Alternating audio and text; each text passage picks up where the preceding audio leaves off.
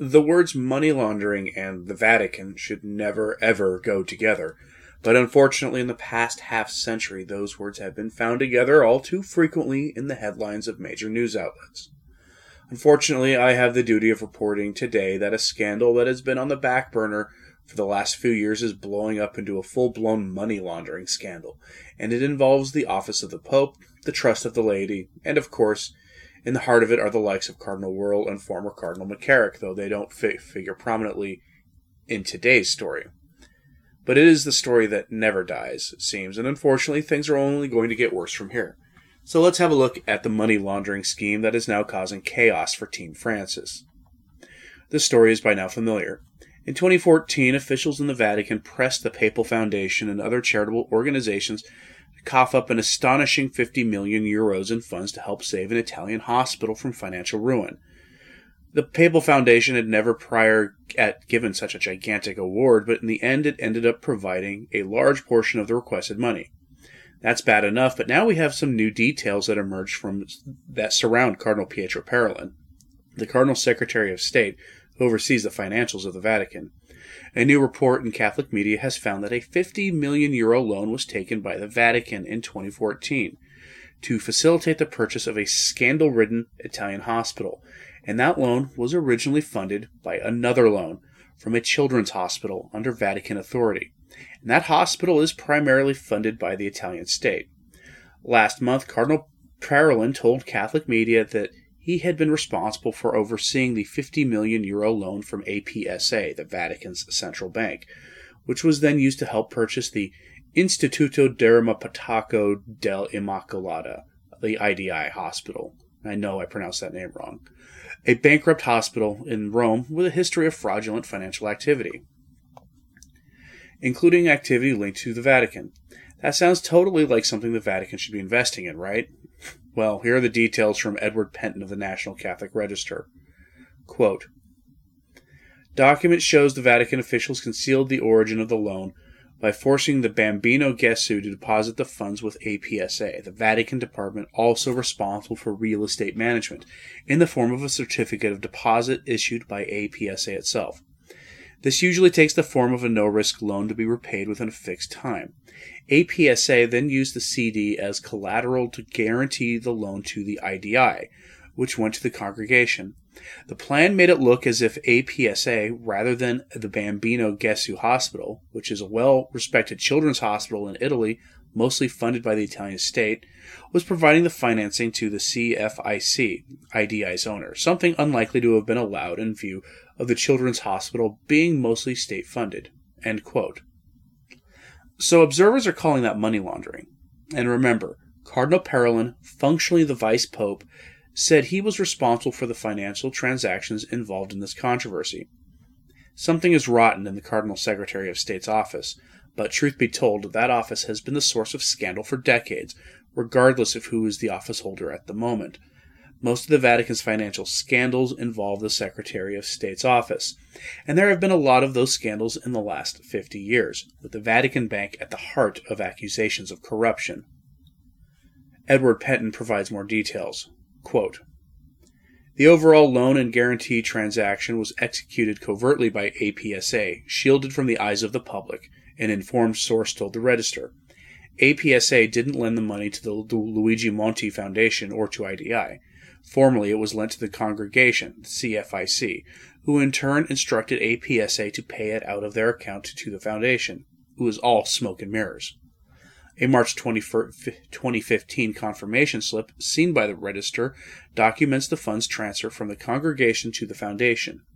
According to other documents seen by the Register, in 2016, the Bambino Gesù's current president, Mariella Enoc, asked Cardinal Domenico Calcagno, the president of APSA, to liquidate the CD and return the 50 million euros to the Children's Hospital.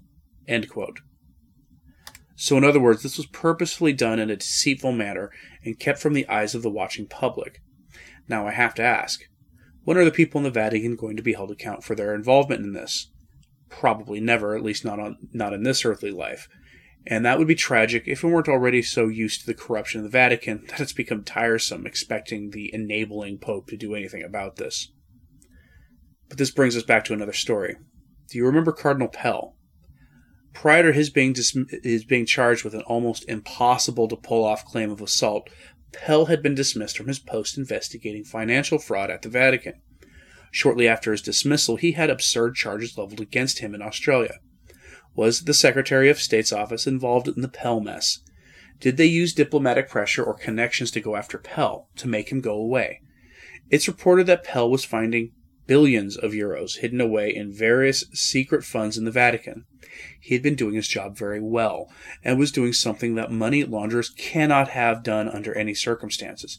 He was he was providing balanced books that are actually accurate. Here's an example from the Catholic News Agency.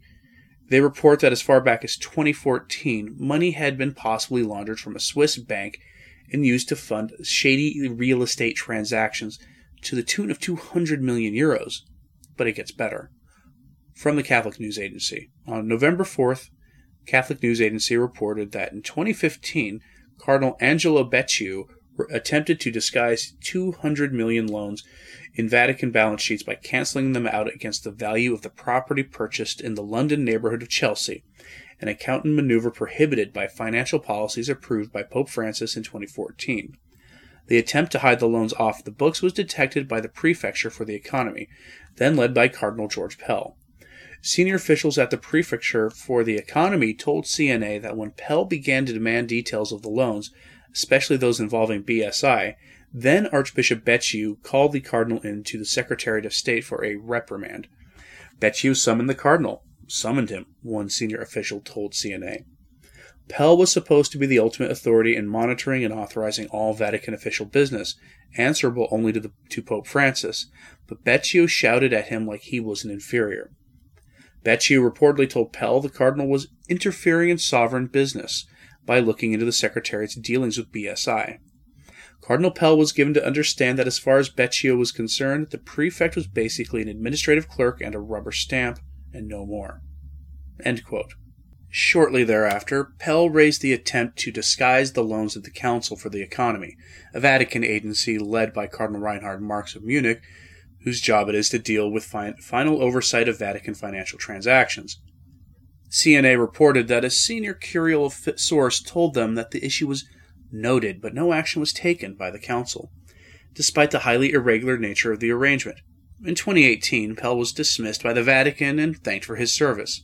He then returned to Australia and was suddenly charged with utterly illogical and impossible to commit crimes as described in court.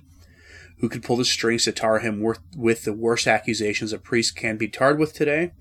Well, the Secretary of State's office is one such office that has the kind of international diplomatic pull, especially since the Aussies had been literally advertising in newspapers for years at that point for someone to accuse Pell of something and to come forward. I'm serious about that. Patrick Coffin has a good interview recently with an Australian media official who goes into the details of this kangaroo court, so to speak. And the, the legal authorities literally ran a fishing expedition against Cardinal Pell but Pell is a subject for another time, most likely after his final appeal is dealt with by the Australian Supreme Court. But for now, it is clear that the Cardinal Secretary of State's office is rotten. Is Cardinal Parolin a money launderer? Did he act on the orders of Francis? Why was the Vatican trying to prop up a hospital that has been at the center of money laundering and financial fraud allegations for years before Francis came to power? Is anyone going to be held accountable for all of this? This scandal could be huge, but like so many other other issues going on today, there will be little coverage. If you want a good idea of the scope of Vatican financial problems, go watch my last video on the Vatican Bank, where I briefly outlined the history of the financial scandals of that corrupt body. Any way you cut it, the powers that be in Rome need to do some serious investigations into the office of the Cardinal Secretary of State. but I doubt that'll happen anytime soon. But let me know what you think of this in the comments below. And as always, thank you for listening and keep praying for the church. I'm Anthony Stine. Ave Maria.